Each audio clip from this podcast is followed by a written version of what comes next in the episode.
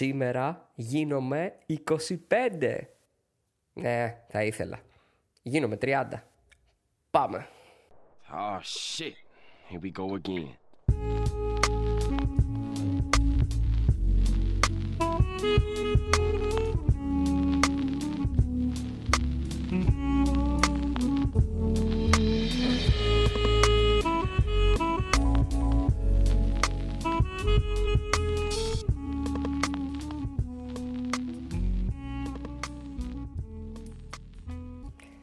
Τριάντα λοιπόν. 30. Το να γίνεσαι 30 αποτελεί για τους περισσότερους μια μεγάλη και σημαντική στιγμή της ζωής τους. Και μπορεί για κάποιους να είναι. Αν με ρώταγε κάποιος για το πώς νιώθω και αν πιστεύω ότι είχε αλλάξει κάτι στον χαρακτήρα μου, θα έλεγα ότι ναι, αλλά και όχι. Για κάποιο τρόπο νιώθω ακόμα ε, την τρέλα και την ενέργεια που είχα στα 20, απλά με περισσότερες ευθύνες. Ίσως το καλύτερο θα ήταν ε, να πω ότι νιώθω 25, απλά αρκετά πιο όριμος. Και αυτό πιστεύω οφείλεται στις εμπειρίες που έχω βιώσει μέχρι τώρα. Εδώ θέλω να πω ότι πραγματικά η ηλικία είναι ένας αριθμός και είναι πολύ σημαντικό να καταφέρεις να ζεις την κάθε ηλικία στο έπακρο. Κάθε δεκαετία έχει τις δικές της χάρες. Θυμάμαι ήταν κάτι που μου έλεγε ο πατέρας μου και το θεωρώ πολύ σημαντικό. Είναι το να ζεις την ηλικία σου. Ξέρω, ακούγεται κλισέ και μπορεί να είναι, αλλά δεν είναι. Βλέπω πολλά παιδιά, κυρίως νεότερα, να προσπαθούν να ζήσουν την ηλικία τους ε, ως μεγαλύτερη. Στα 16 να ζεις σαν 25, στα 18 να ζεις σαν τριαντάρης ε, και ούτω καθεξής. Δεν λέω να μην προσπαθείς να οριμάσεις, ε, αλλά πραγματικά δεν είναι κακό να ζεις σαν παιδί όταν όντως είσαι ένα. Τέλος πάντων, θεωρώ ότι αυτά τα 30 χρόνια είχαν τα πάνω τους και τα κάτω τους, αλλά γενικά δεν νιώθω να έχουν αλλάξει πάρα πάρα πολλά πράγματα. Εκτός του ότι πλέον αρχίζω και βλέπω τις πρώτες άσπρες τρίχες στα μαλλιά μου. Ευτυχώς όχι πολλές, αλλά αρκετές για να φανερώσουν την μετάβαση στον κόσμο των μεγάλων. OK, okay. ίσως αυτό να είναι υπερβολικό. Ε, ναι, εντάξει, φυσικά το συνοδεύουν κάποιες ρητίδες, όχι τρελά πράγματα, αλλά η μεγαλύτερη διαφορά που παρατηρώ είναι στο φαΐ. Ναι, θυμάμαι πριν μία πενταετία μπορεί να τρώγα μια πίτσα, δυο σουβλάκια και να πίνα και 1,5 λίτρο κοκακόλα και το βράδυ να κοιμόμουν χαλαρά. Ή μπορεί να έπινα λίγο παραπάνω με τους φίλους μου όταν έβγαινα και την επόμενη μέρα σηκωνόμουν και πήγαινα για μπάλα κατευθείαν. Πλέον ε, μπορεί να φάω 4-5 κομμάτια πίτσα ή να φάω δύο σουβλάκια και να έχω καούρες ή να σηκωθώ 4-5 φορές μέσα στο βράδυ ε, για να πιω νερό. Ο ύπνος είναι άλλο ένα πράγμα που βλέπω μεγάλη διαφορά καθώς μεγαλώνω. Κάποτε μπορεί να κοιμόμουν 3-4 ώρες ε, και να έβγαζα σερή όλη τη μέρα. Θυμάμαι να, ξυπνάω, να κοιμάμαι 4 και να ξυπνάω 7, ε, 8 για να πάω στο πανεπιστήμιο και όλη μέρα ε, κόβαμε βόλτες, τα κάναμε όλα με τα πόδια, από πανεπιστημίου, πανεπιστημίου πολύ μπορεί να πηγαίναμε με τα πόδια μέχρι Ευαγγελισμό ε, για όσους είναι Αθηνά, θα ξέρουν, που είναι μια αρκετά μεγάλη απόσταση. Γενικά υπήρχε ενέργεια και με 2, 3, 4, 5 ώρες ύπνου ε, ήμουν ok. Πλέον ε, θέλω τουλάχιστον το 8 ωράκι μου για να πω ότι μπορώ να είμαι παραγωγικός μέσα στη μέρα μου. Μεγάλη αλλαγή επίσης είναι το πόσο δύσκολα κάνεις παρέες πλέον. Θυμάμαι ως φοιτητής μπορούσα να κάνω παρέα με τον οποιονδήποτε. Όχι ότι τώρα δεν μπορώ, αλλά κυριολεκτικά μπορούσα να κάνω παρέα με τον οποιονδήποτε. Μπορούσα να κάτσω σε ένα τραπέζι με πέντε άγνωστους και να γίνουμε φίλοι και να μιλάμε φουλάνετα και να κάνω εντελώς blend σε όλο αυτό το κλίμα. Απλώς όσο μεγαλώνεις αρχίζεις να γίνεσαι πιο επιλεκτικός. Και πολύ σημαντικό είναι ότι σταματάς ε, να νοιάζεσαι για το πώς σε βλέπουν οι άλλοι και για το αν θα ταιριάξεις με κάποια άτομα. Πλέον δηλαδή παρατηρώ ότι δεν συμβιβάζομαι εύκολα για κάποιον και θεωρώ ότι αυτό είναι ένα από τα καλύτερα πράγματα ε, που μου έχουν συμβεί σαν χαρακτήρας. Ε, πρέπει να τα καλά με τον εαυτό σου. Όλα τα άλλα είναι σίγουρο ότι θα ακολουθήσουν. Αυτό που έμαθα ως τώρα είναι ότι μεγαλώνεις με την οτροπία ότι πρέπει να φας μερικά σκατά για να έχεις λίγη από τη ζωή που ονειρεύεσαι. Έτσι σπατάλησα τη δεύτερη δεκαετία της ζωής μου. Από δουλειά σε χαζό δουλειά, πέρναγε ο χρόνος και αυτό που με καθησύχαζε ήταν ο ίδιος ο χρόνος. Έλεγα, είσαι 22, έχεις χρόνο ακόμα, δούλεψε εκεί. Μετά λέω, είσαι 24, OK, okay, άλλος ένας χρόνος δεν έγινε και κάτι να δουλέψεις αυτή τη δουλειά, να χάσεις το χρόνο σου, να ζήσεις τη ζωή σου. Αλλά έτσι έφτασα σε 28 και ήρθε αυτό το wake up call που λέω «ΟΚ, okay, κοντεύεις στα 30, πρέπει να αρχίσεις να κάνεις κάτι που πρώτα απ' όλα θα σε ευχαριστεί και δεύτερον ε, θα σε πάει ένα επίπεδο παραπέρα. Και για να γίνει αυτό πρέπει να, να ψάξεις βαθύτερα. Τι εννοώ βαθύτερα; Πρέπει να κάτσεις και να κάνεις μια πραγματική συζήτηση με τον εαυτό σου και να δεις τι θες. Θες να παρτάρεις ως τα 27 και μετά να δουλεύεις 9 με 5 για 500 ευρώ, το οποίο δεν το θεωρώ υποτιμητικό. Αν το θες αυτό, ok, αλλά αν δεν το θες, προσπάθησε να το νικήσεις τώρα. Τώρα. Πριν φτάσεις να τρέχεις στα 28, 29, 30. Πριν γίνεις σκλάβος δουλειά σου. Και αυτό είναι πάρα πολύ σημαντικό. Γιατί αυτό είναι εκείνο που θα σε κάνει να μισήσεις ακόμα και πράγματα που αγαπάς. Αυτό που πάντα λέω στον εαυτό μου είναι ότι μακάρι να μπορούσα να σταματήσω να ζω μέσα στον φόβο πολύ νωρίτερα. Και πώς θα γίνει αυτό; Με το να κοιτάς πρώτα τον εαυτό σου. Αν βλέπεις ότι πνίγεσαι, βάζεις τη μάσκα οξυγόνου πρώτος.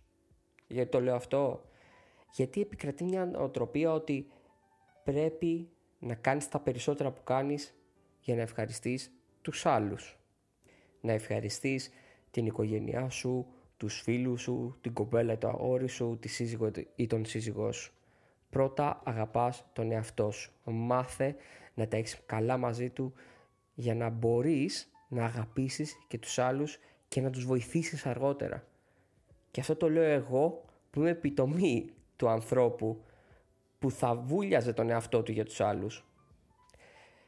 Πάνω σε αυτό υπάρχει εξής μεταφορά η οποία βασίζεται στην ερώτηση «Είσαι φάρος ή σωστική λέμβος» Τι σημαίνει αυτό; Η σωστική λέμβος μπαίνει μέσα όταν μια βάρκα ή ένα σκάφος έχει πρόβλημα για να την τραβήξει έξω. Ρίχνεται μέσα στο νερό και τραβάει τη χαλασμένη βάρκα προς την ακτή. Ενώ ο φάρος ο φάρος στέκεται εκεί που είναι και με το φως του οδηγεί τα πλοία προς τα έξω. Άρα εσύ τι θες να είσαι, σωστική λέμβος, να μπαίνεις στα δύσκολα και να τραβάς τους άλλους έξω; Ή προτιμάς να είσαι φάρος; Δηλαδή με το φως σου και το παράδειγμά σου να βοηθάς τους άλλους και να τους οδηγείς προς το καλύτερο. Η ζωή είναι πολύ μικρή και κατά κάποιο τρόπο μπορεί να ακούγεται κλισέ, αλλά πρέπει να ζεις την κάθε στιγμή σου στο έπακρο και όσο καλύτερα γίνεται. Και το βλέπω τώρα αυτό. Βλέπω ότι όσο και να έχεις, πάντα θα θες τα παραπάνω. Κάτι που μπορεί να σε βουλιάξει σε έναν βάλτο καταπίεσης. Εδώ θέλω να πω κάτι. Όλοι θα πεθάνουμε. Συγγνώμη γι' αυτό. Αλλά όταν είσαι αρκετά μεγάλος, μεγάλη και σκέφτεσαι τη ζωή σου, θα ήθελες να έχεις μια ευτυχισμένη ζωή ή μια ζωή μέσα στη μιζέρια με όλα τα πράγματα που μετάνιωσες, που δεν έκανες ή δεν έζησες; Η ζωή σου πρέπει να σου ταιριάζει και να νιώθεις ok με αυτό. Μην μπαίνεις σε κουτάκια για να αρέσεις στην κοινωνία. Αν δεν σου αρέσει κάτι, απλά μην το κάνεις. Δεν έχει καν σημασία αν σπούδασες ή όχι. Σημασία έχει να έχεις τη σωστή νοοτροπία. Κάποτε είχα ακούσει ότι αν πάρεις τα λεφτά ενός πλούσιου θα βρει τρόπο να τα ξαναβγάλει. Αλλά δεν σε αυτούς που βασίζονται στην τύχη, στο τζόκερ για παράδειγμα ή στο τζόγο γενικότερα. Αυτά τα άτομα μπορεί να κερδίσουν λεφτά αλλά πάλι δεν θα τα κρατήσουν ούτε θα τα αυξήσουν γιατί έτσι είναι η νοοτροπία τους. Άρα ναι, μην συμβιβάζεσαι με τίποτα που δεν σου αρέσει. Εγώ άρχισα να το μάθω αυτό και θα ευχόμουν να το είχα μάθει νωρίτερα. Η νοοτροπία σου θα κάνει τη διαφορά. Είναι πολύ σημαντικό, μπορεί να είναι full κλισέ αυτό που λέω ή να το έχεις ακούσει σε άλλα χίλια podcast, βίντεο, το οτιδήποτε. Αλλά η νοοτροπία, η σωστή νοοτροπία θα κάνει τη διαφορά. Επίσης ένα άλλο πολύ σημαντικό που έμαθα και θα ευχόμουν να το ήξερα νωρίτερα είναι ότι η αγορά θα πρέπει να καταλάβεις ότι δεν νοιάζεται για το πάθος σου αλλά για την αξία που μπορείς να δώσεις. Συνεπώς, αν μπορείς να μπλέξεις το πάθος σου με κάτι που μπορεί να δώσει αξία σε κάποιον, καλώς. Είσαι σε άψογο δρόμο. Προσπάθησε να ακολουθήσεις το Ikigai. Το Ikigai είναι ουσιαστικά ο λόγος που υπάρχεις. Πολύ γρήγορα, το Ikigai είναι μια ιαπωνική φιλοσοφία ώστε να μπορέσεις να πετύχεις την ευτυχία. Iki σημαίνει ζωή και Gai σημαίνει κατά κάποιο τρόπο αξία. Κάπως έτσι βγαίνει η φράση αξία στη ζωή. Κάτι τέτοιο, μπορεί να κάνω και λάθος. Πώς βρίσκεις το Ikigai? Κάνε τις εξής τέσσερις ερωτήσεις στον εαυτό σου. Ποιο είναι το πάθος σου, ποια είναι η αποστολή σου, αυτό δηλαδή που χρειάζεται ο κόσμος από σένα, ποιο είναι το ταλέντο σου; Και ποιο είναι γι' αυτό, αυτό για το οποίο θα πληρωνώσουν. Σκέψου αυτά τα τέσσερα στοιχεία σαν κύκλους που συμπίπτουν ένας με τον άλλο. Το κέντρο όλων αυτών που σχηματίζεται είναι το Ikigai. Συνεπώς, ακολούθα το Ikigai σου και γενικά ζήσε τη στιγμή και βρες αυτό που αγαπάς και κάτω όσο καλύτερα γίνεται ώστε να μπορέσεις να διοχετεύσεις το πάθος σου σε κάτι το οποίο θα μπορέσει να σου αποφέρει ε, μία όμορφη ζωή ή οτιδήποτε έχεις θέσει εσύ σαν στόχο και σκοπό της ζωής σου. Εγώ άρχισα να τα καταλάβω αυτά, όπως επίσης άρχισα να καταλάβω ότι πολύ απλά πρέπει να πιστέψω στον εαυτό μου και σε αυτό που μπορώ να καταφέρω. Καθώς αυτό ήταν όντως αυτό που με οδήγησε στο να αλλάξει η ζωή μου και να ζω πολύ καλύτερα. Φυσικά πρέπει να ξέρεις ότι κανείς μα κανείς δεν θα πιστέψει σε σένα αν δεν πιστέψεις εσύ ο ίδιος στον εαυτό σου. Μην περιμένεις ε, σίγουρα η μητέρα σου, ο πατέρας σου μπορεί να πιστεύουν σε σένα αλλά αν εσύ ο ίδιος ή η ίδια δεν πιστεύεις ότι μπορείς να κάνεις κάποια πράγματα τότε πρέπει να αρχίσεις να το σκέφτεσαι λίγο καλύτερα. Ωστόσο, είναι πολύ σημαντικό επίσης να ξέρεις ότι δεν πρέπει να μετανιώνεις για τα λάθη σου και τις λάθος επιλογές σου. Και το λέω εγώ γιατί ακόμα και τώρα νευριάζω τον εαυτό μου πάρα πολύ. Με το πώς σπατάλησα αρκετά χρόνια αλλά αν το καλοσκεφτείς αυτά τα λάθη σε κάνουν το άτομο που είσαι και είναι όλα μέρος του ταξιδιού. Όλα είναι μέρος της εμπειρίας που ονομάζουμε ζωή. Κλείνοντας, θέλω να πω ότι πρέπει να ακολουθείς το ένστικτό σου. Το ένστικτό μου, εμένα, ήταν αυτό που με οδήγησε στο να αλλάξω τη ζωή μου.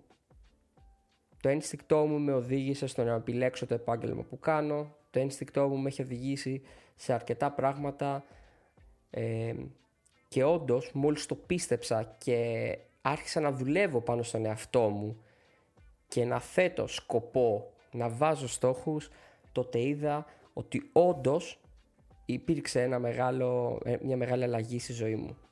Συνεπώς, ακολούθα το ενστικτό σου, αρκεί αυτό να μην σου πει να πέσει από το μπαλκόνι, πίστεψε στον εαυτό σου, βάλε τα δυνατά σου, βάλε σκοπό στη ζωή σου, πρόσεχε τον εαυτό σου όσο περισσότερο μπορείς, ε, δούλεψε σκληρά για αυτό που θες να πετύχεις, ακολούθησε τα όνειρά σου και θυμήσου ότι η ηλικία είναι απλά ένας αριθμός. Η ζωή είναι πολύ μικρή για τέτοιες μπουρδες. Γι' αυτό ζήσε ευτυχισμένα. Αυτό ήταν το γενέθλιο επεισόδιο το σημερινό.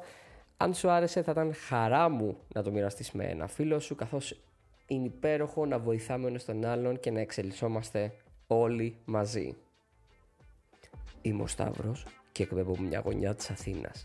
Αν μ' ακούς, να θυμάσαι ότι δεν είσαι μόνο εσύ 30 και ότι αν μπορώ να το κάνω εγώ, μπορείς να το κάνεις και εσύ. Μέχρι το επόμενο επεισόδιο, cheers! あのさ、好きだ。うん